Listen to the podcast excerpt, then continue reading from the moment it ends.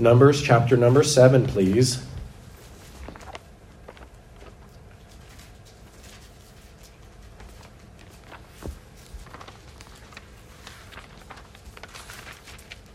Right after our Easter,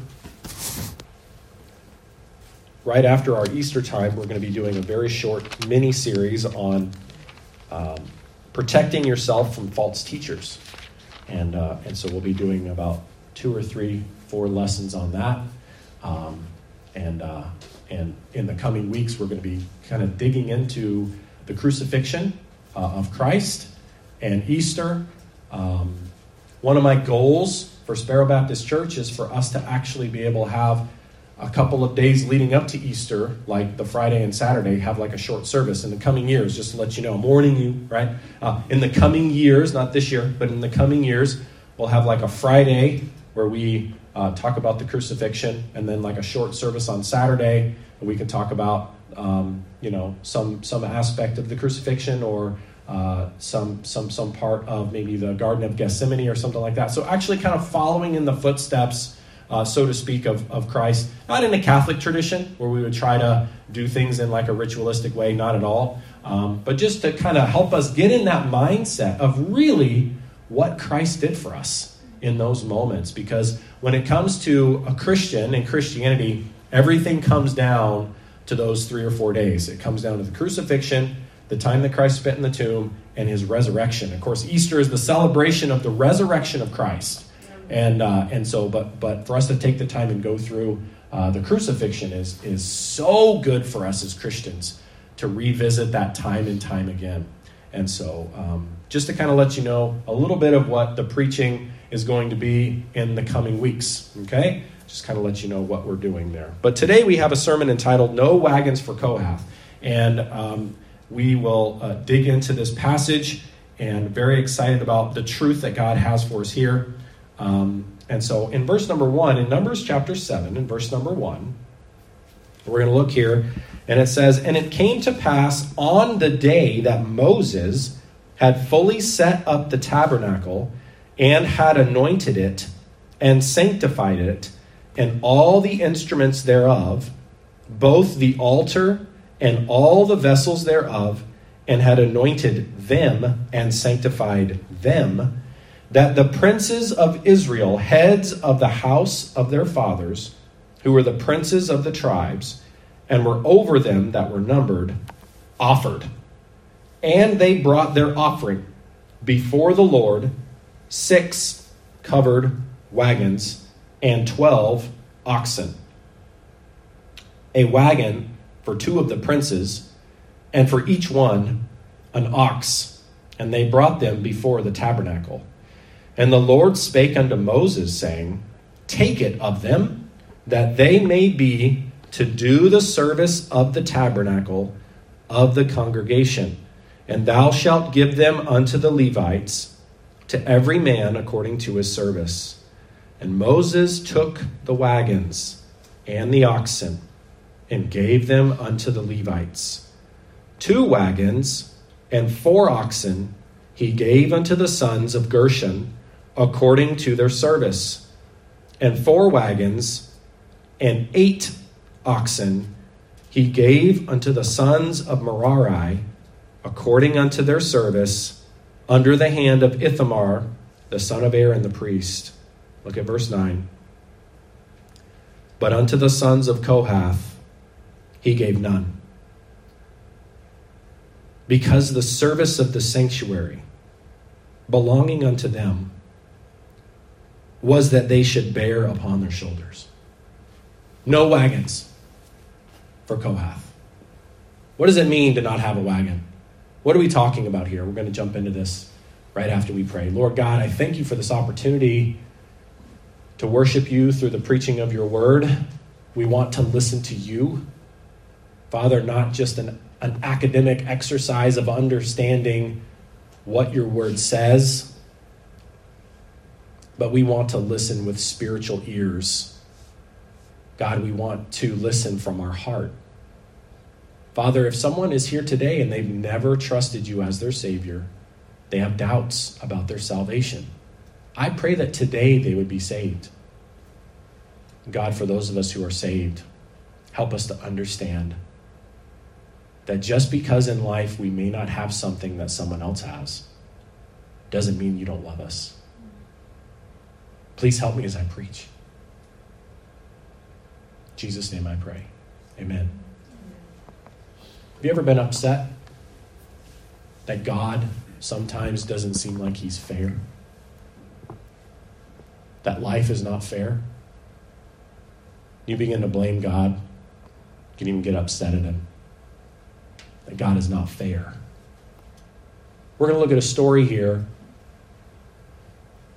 about three groups of people. At one time, they were three brothers. Their father was Levi, and so their whole family is called the Levites. And these were priests.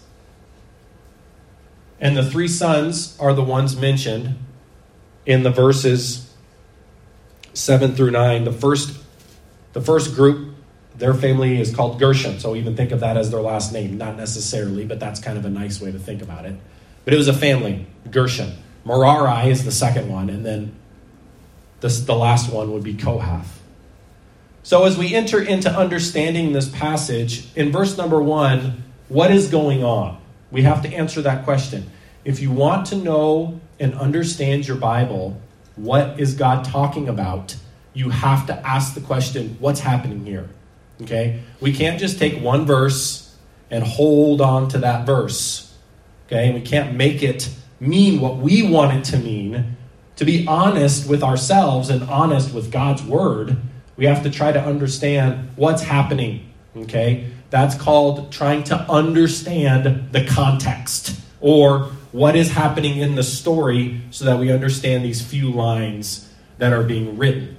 Um, and so, just to kind of challenge you, when you're reading your Bible, we should all read our Bibles. Amen. Okay. If you're confused, and we all get confused, what do we do when we're confused? Back up. Sometimes you need to back up even a couple of chapters. Okay. And take the time to understand what is the big picture. Okay. Nowadays, uh, and I use this illustration all the time with digital technology if you zoom in really, really close on a poor photograph taken with a digital camera, what happens to the photograph? It becomes pixelated, right? It's just these little tiny squares and boxes of color. You have no idea what it is. You have to zoom back out, and then it becomes clear. And so we need to understand that that's what we're going to do in this chapter in order to understand what's happening. So in verse number one, as we zoom out just a moment, we have the person of Moses. Now, Moses was called by God to deliver the children of Israel from Egyptian bondage. They were slaves in Egypt 430 years. Now, think about the fact that here in Canada, Canada Canada's charter's only been, we've only been a country for, for about 150 years, a little over 150 years. Okay, so by comparison of how long the Hebrews were in Egypt 430 years. That's a really long time. Okay? Now, they got to Egypt because when the, when the family was very small, only 80 people, Joseph went to Egypt. This is what we're studying on Wednesday nights. Okay? There was a big famine. It didn't rain for many, many years. And so the family, the Hebrew family, or jo- uh, Jacob's family, uh, came down into Egypt to get food, and they stayed there. And as they stayed there, they stayed there for many, many years. The Egyptians were a powerful nation. And as the Hebrews began to grow, as their nation began to, to, to, to, to grow in number and grow in strength, they became afraid of them. And so they began to enslave them. They forced them to work for Pharaoh's different building projects, and of course, without pay. And so they were slaves. And because of the slavery, they cried unto God, and God sent them a deliverer, Moses. Moses came, and there were 10 plagues, miraculous plagues that came on Egypt. And finally, Pharaoh, who was like the king, he finally let the people go. And so they crossed over the Red Sea, that beautiful story, and they crossed over the Red Sea, and now they're in really kind of the wilderness area. They're not yet to the promised land. They're on their way from Egypt to what nowadays we would call Israel. right? That particular area of the world. And they're walking there. And there's about 3 million people. We have to understand that if this is going to make sense, we have to understand that theologically, what we're talking about here, if we're going to understand this, this the, the picture of them leaving Egypt, Egypt is always a picture of the world in the Bible. They're leaving Egypt and they're on their way to the promised land, okay? Leaving Egypt and crossing over the Red Sea, that's a picture of salvation. If you remember the story, we're not going to take the time to look up all the verses, but they had uh, one particular night called the Passover, and Jewish people still celebrate this today. And the Passover, they kill a small lamb and they take the blood and they put the blood uh, in the in the story. They put the blood over the, the mantle of the door, over the top and over both of the sides. And that's a picture of Jesus, the innocent Son of God, the Lamb of God, as John the Baptist said.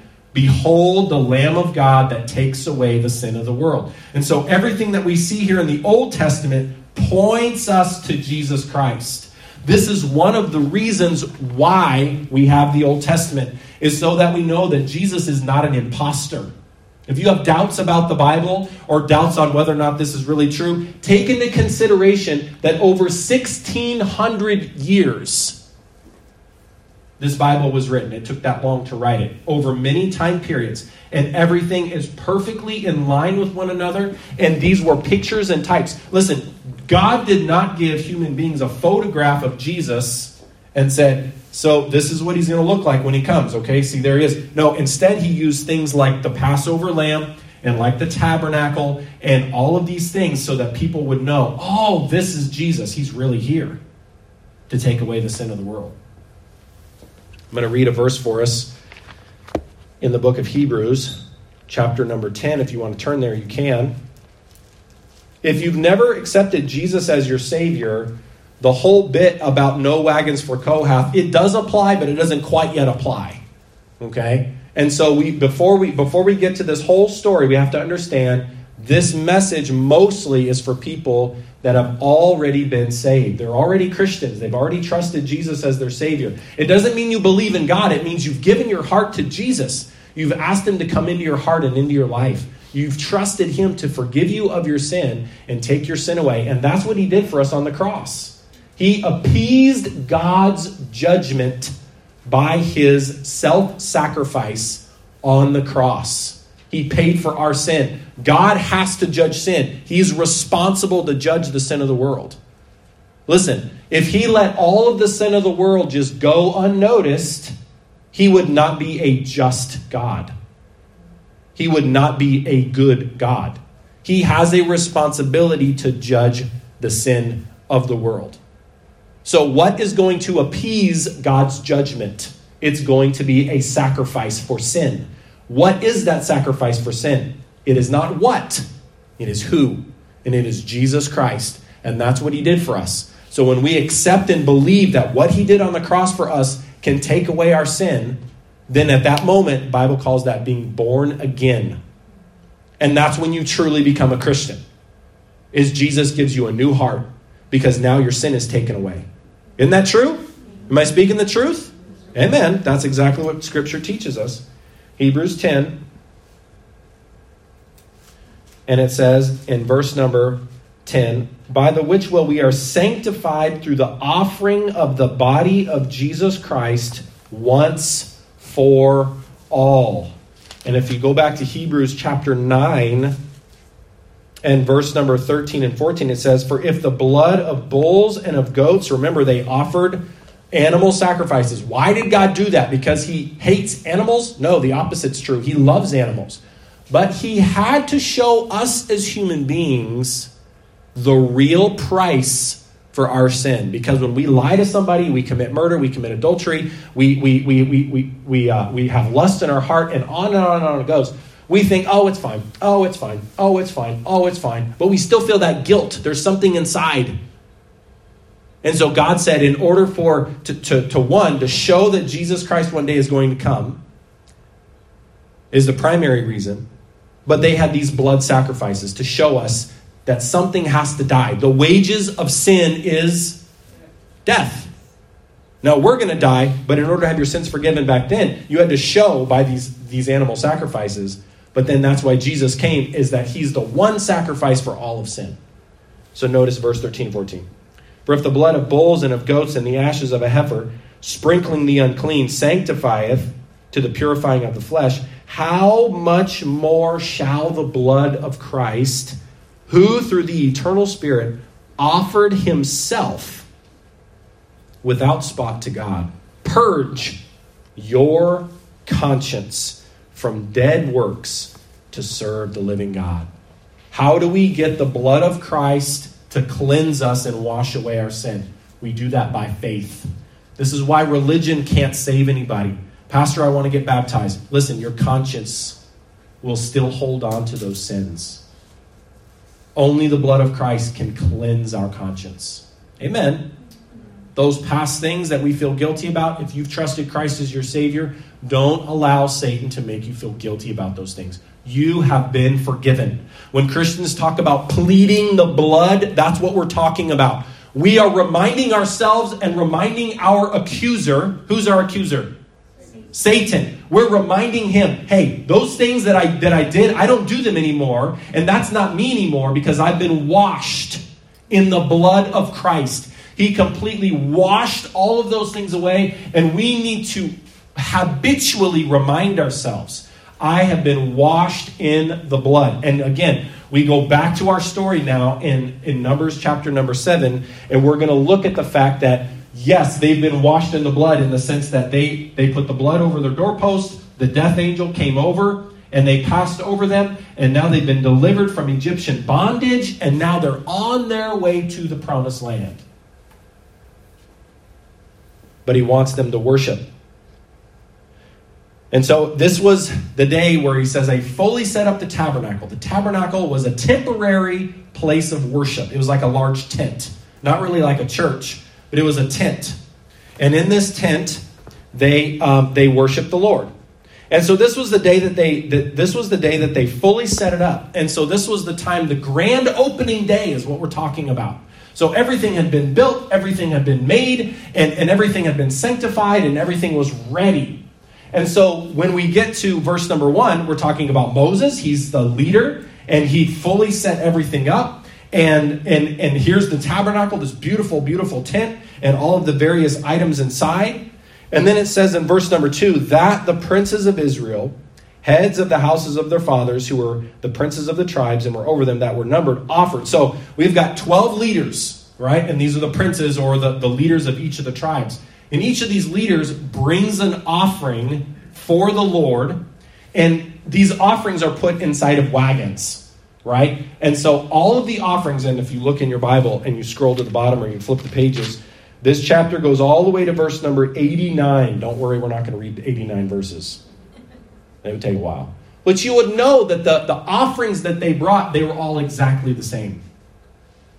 They all, all 12 of these men, they brought exactly the same thing. But they didn't carry them in their hands, they put them in wagons. So there were six wagons, and there were how many oxen? 12 oxen. So each wagon had two oxen. So there were 12 oxen, uh, and there were six wagons. So when they bring these items up to the, to the front of the tabernacle, they're going to take all of the stuff out for worship right? Incense and different animals and various golden items and things like this. And they're going to be used for worship in the tabernacle. But then it's like, what are we going to do with these oxen and these wagons? Should we just burn them? Should we just get throw them away? Should we toss them out? And God tells us in verse number five, the Lord speaking to Moses, verse four, verse five, take it of them. So take the offerings, but also, hey, let's use these wagons, these covered wagons. Can I say this? God is always interested in what is left over in your life. He doesn't want to throw anything away. Look at me. You may think, well, I, I haven't served the Lord from a young age, and so I've, I do not have as much to give as someone else has to give. He doesn't want you to throw your life away because your life isn't the same as someone else's. Listen, He's not just interested in scooping only the good things out of you and leaving whatever is not just what, what, what, no. He, he wants all of you. Anything we give him he says yes i i can use that. I can uh, yes i can use these beautiful items inside but i can use those wagons and i can use those oxen. God doesn't want to throw anything away and he doesn't want to throw you away And he doesn't want to throw anything away that you have to offer him. So as they take these 12 oxen and six wagons, the instructions from God in verse 5 say, Thou shalt give them unto the Levites to every man according to his service. So, for the jobs that they have to do, give them these wagons and these oxen for the jobs that they have to do. Now, let's take a look at what jobs they have to do. Verse 7 Two wagons and four oxen he gave unto the sons of Gershon. Now, if you have your Bible, flip over to Numbers 4. And what was their service? So these sons, these sons of Gershon, when they divided up all of the jobs connected to the tabernacle, remember, the tabernacle was temporary. It was like tent camping. How many guys like tent camping? Two hands in the whole building. Nobody likes to camp in a tent. You know what the worst part about camping in a tent? Camping in a tent. The ground is hard, unless you have a good air mattress, which you don't find out until it's about 3 in the morning and your air mattress is and you're just lying on this hard ground. It's like i really like houses. I really like beds with pillows. Amen. I'm to the age now when i leave home and have to go somewhere else to sleep. Vacation even vacation. Hotels work work related things. I like my own bed amen Amen. Okay, so keep in mind here, keep in mind here that when we're talking about the tabernacle, we're talking about a tent, a big, big, big tent that had to be taken down and folded up and carried to the next camping place because they're on their way somewhere, right? So notice in chapter 4, Numbers 4, in verse number 21. Uh, Let's jump down to verse 24. This is the service of the families of the Gershonites to serve and for burdens. They shall bear the curtains of the tabernacle and the tabernacle of the congregation, his covering and the covering of the badger skins that is upon it. So these are the, the, the tabernacle was made in layers. So it's going to describe just a few of the later layers, but we understand here it's talking about layers and layers of fabric that were made of various things, including badger skins. Can you imagine going camping at the provincial park with a badger skin tent? How cool would that be? It'd be nice and dark in there, I tell you that. Right? There's no sunlight getting in there. By the way, if I'm being funny, you're allowed to laugh. Help me out, please. Okay? Okay, here we go. All right. Maybe I just think I'm being funny. That's okay too. Okay, so let's go back to Numbers. So we're going back and forth to Numbers 4 and 7, just real quick so we can get an idea. So back to Numbers 7, and I'm just flipping back and forth in my Bible.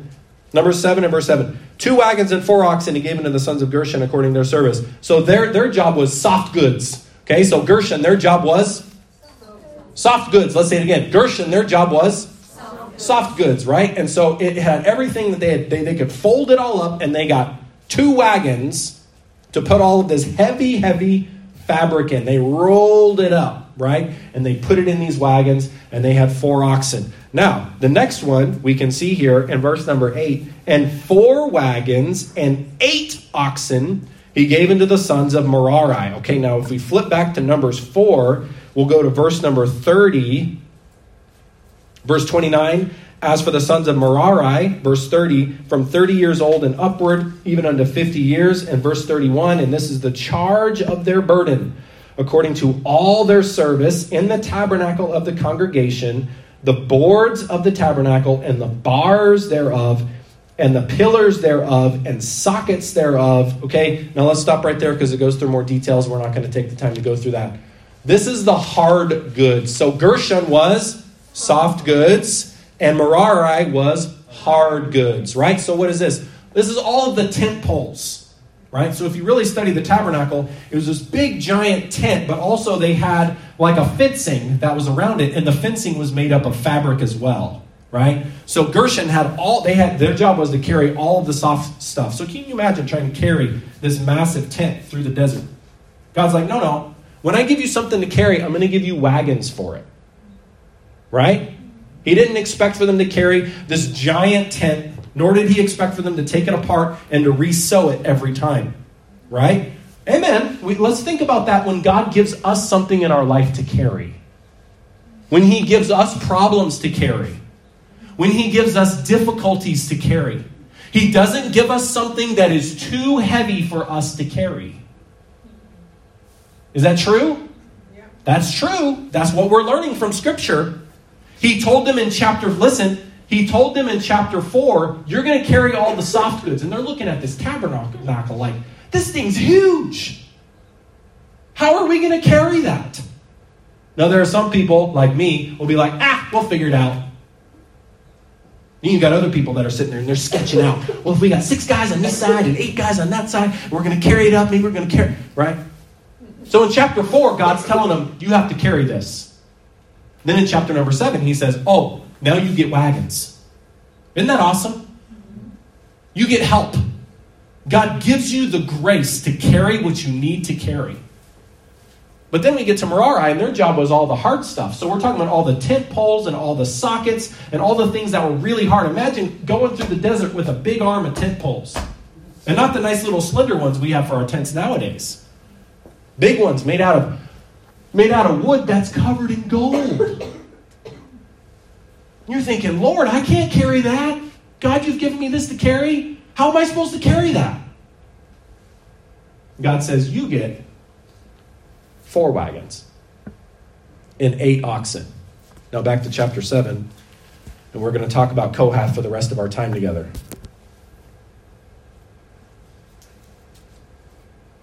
Verse 9, but unto the sons of Kohath he gave, what does it say?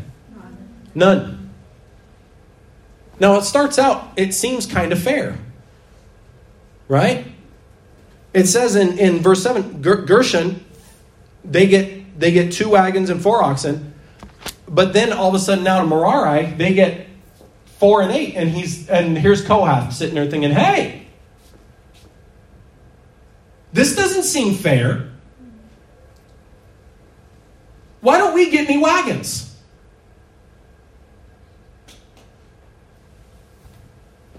The answer is in what they were responsible to carry and why they had to carry it.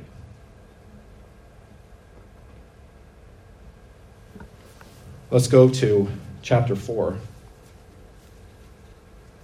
and verse 4.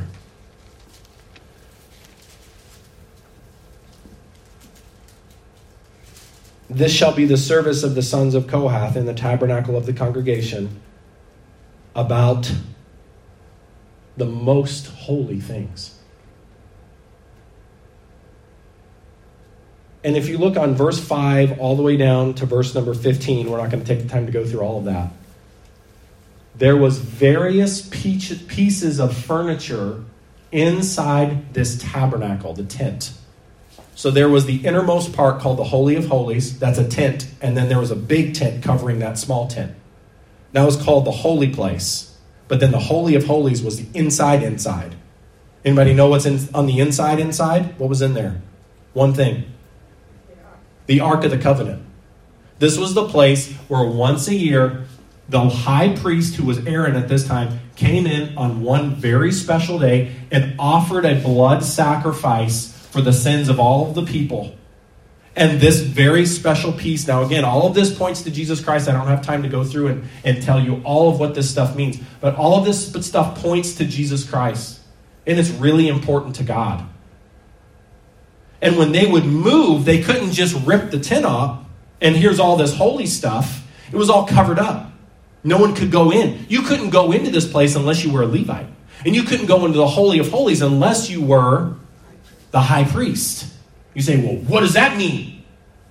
It means it all points to Jesus Christ, you see, because not anyone can pay for their own sin. There's only one that can pay for the sin, and that's Jesus Christ. Amen. And so there's little things like this when you read your Bible. If you're curious about what it's talking about, figure out how does this point to Jesus in the Old Testament, and it starts to make sense. But when they would move, before they started tearing everything down, they had to take special coverings uh, the, the high priest and those who were working with him, and they had to go and they had to cover everything up because it wasn't just meant to be out there in the sunlight. Amen. Now, again, if you think in your mind a little bit, those of you who are maybe a little bit more in tune with your Bible, remember in, when, when Jesus died on the cross and he said, It is finished. What happened to the veil in the temple? It was ripped. You see, listen, when Jesus came to this earth, the mystery was gone. He is now the connection between us and God the Father. But back then, it was mysterious. They didn't quite understand what was going on. And even, listen, even when they were supposed to carry it, they never got a really good look at it because Aaron and his sons, before they moved the camp and before they folded everything up, they came and they covered it all up because it was most holy, most special most sanctified and separate only for a very specific purpose. Let me tell you, friends, there are things that we have to carry in this life that others do not have to carry. There may be a family situation, and you look at other people and you think, why did they get wagons and I don't get wagons? Why is it so easy for them and it's not easy for me? Maybe there's something from your particular background. Maybe even a race, something connected with your race. I don't know. Maybe there's some kind of bad experience. Maybe it's something that you couldn't control, something that happened with your parents. Something kind of, kind of like the home you grew up in. Maybe it's something that if you had a choice in your life, you would, you would change it and you look at other people, you're thinking, Pastor, what is it in my life that that you're talking about? Well, I don't know. I'm asking the Lord to apply it to your heart, but oftentimes it's the thing in our life that we look at other people and we're envious about. Well, how come they get and I don't? Then you look at other people and they have even more. They get four wagons in this area. Why, why is it so hard for me? Let me tell you something. If it's hard for you, it's because what God wants you to carry with a good attitude for Him, it's very special to Him that you carry it. God is not unfair to the sons of Kohath that they don't get any wagons. The opposite is true if you begin to understand what they were really carrying. They were carrying things that without these particular items, in that particular time in history, again, history has changed. We're in the New Testament age, but in the Old Testament age, if they didn't carry it, God wouldn't have been down there communicating with them. Notice in chapter 7, and I'll just make a few comments, and we're not going to take any more time on this lesson than we need to go. But Numbers chapter number 7 and verse number 89. So this is at the end, the end of all of it. After it goes through all of the offerings and the wagons and all this stuff, Verse number 89. It says, And when Moses was gone into the tabernacle of the congregation, tabernacle, that's the big tent, con- tabernacle of the congregation, meaning this is, the congregation was all of the people. So this was the tent, this was the meeting place for the people and God to meet together. That's what it's saying. To speak with him. Now notice, when Moses was gone into the tabernacle of the congregation, to speak with him. To speak with who? To speak with God.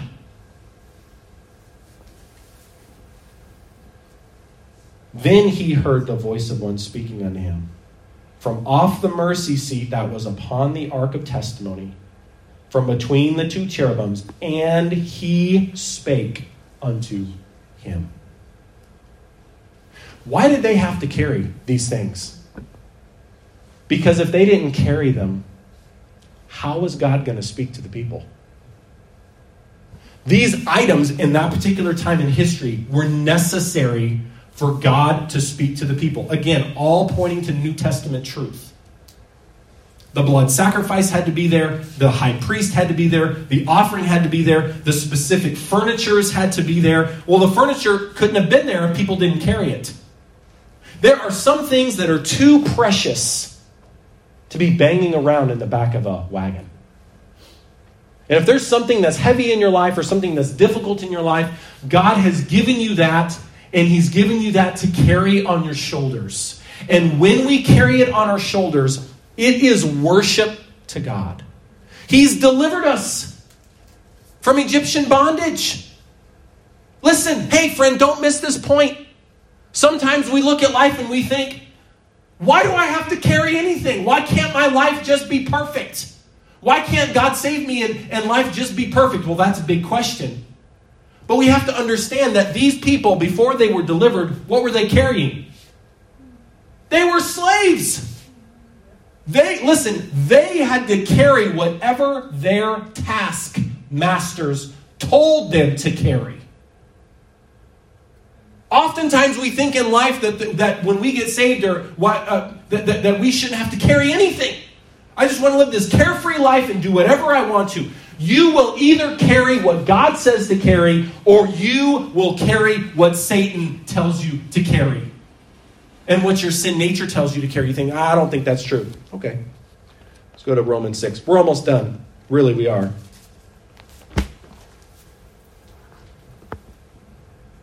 Romans 6 and verse 13.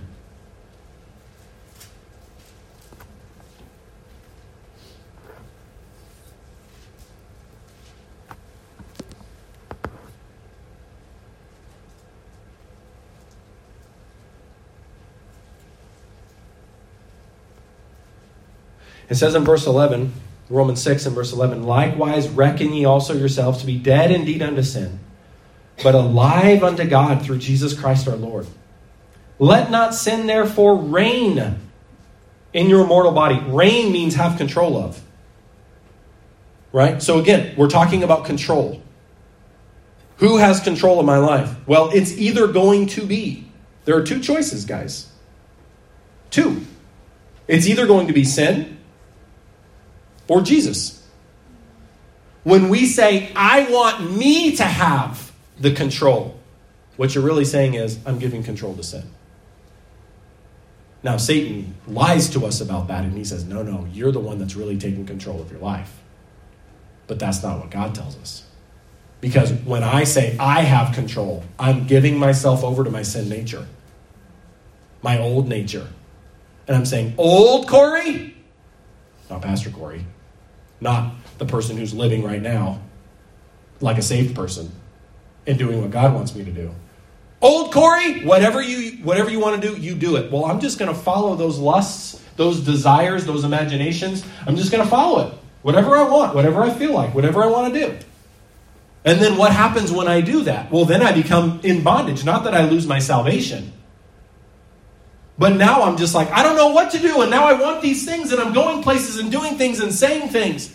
And listen, the biggest thing is you lose your connection with God. When we, when we say, God, I'll do what you want me to do, we're carrying the burden that God has put in our life. And in doing so, we're worshiping Him. We're telling Him, it is worth it. It is worth it for me to carry what you've given me to carry. Yes, Lord, I will carry this.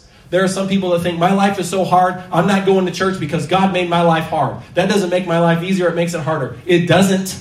You're, you are about to go and get yourself and give yourself over to sinful desires. You're about to try to, you're about to try to go in and, and build your life off selfishness instead of keeping God first. Verse 13, neither yield ye your members as instruments of unrighteousness unto sin, but yield yourselves unto God as those that are alive from the dead. Resurrection of Christ right there living out in us every single day. And your members as instruments of righteousness unto God. For sin shall not have dominion over you, for you're not under the law, but under grace. God is just. Deuteronomy 32, verse 4 He is the rock, His work is perfect, for all His ways are judgment. A God of truth and without iniquity, just and right is He. We are either living our lives where we are the focus or God is the focus. And if God has given us something in life to carry, and it seems like everybody else doesn't have to carry it, if I say, Yes, God, I will carry this with a good attitude because you've, you've told me to, you've asked me to, we put ourselves in a closer relationship with God. He gives us grace, He gives us help, and He's there to guide us along the way. If we say, No, I refuse, you're really acting like you've never been delivered. You're really acting like you still belong back in, in this particular story, back in Egypt. You're going backwards, you're not going forwards. The way to grow in your Christian life is to accept that what God has given you in this life, if you can't change it, if He's not answering prayers about it, then say, God, I will learn how to carry this for you. Everybody, bow your heads, please, and close your eyes.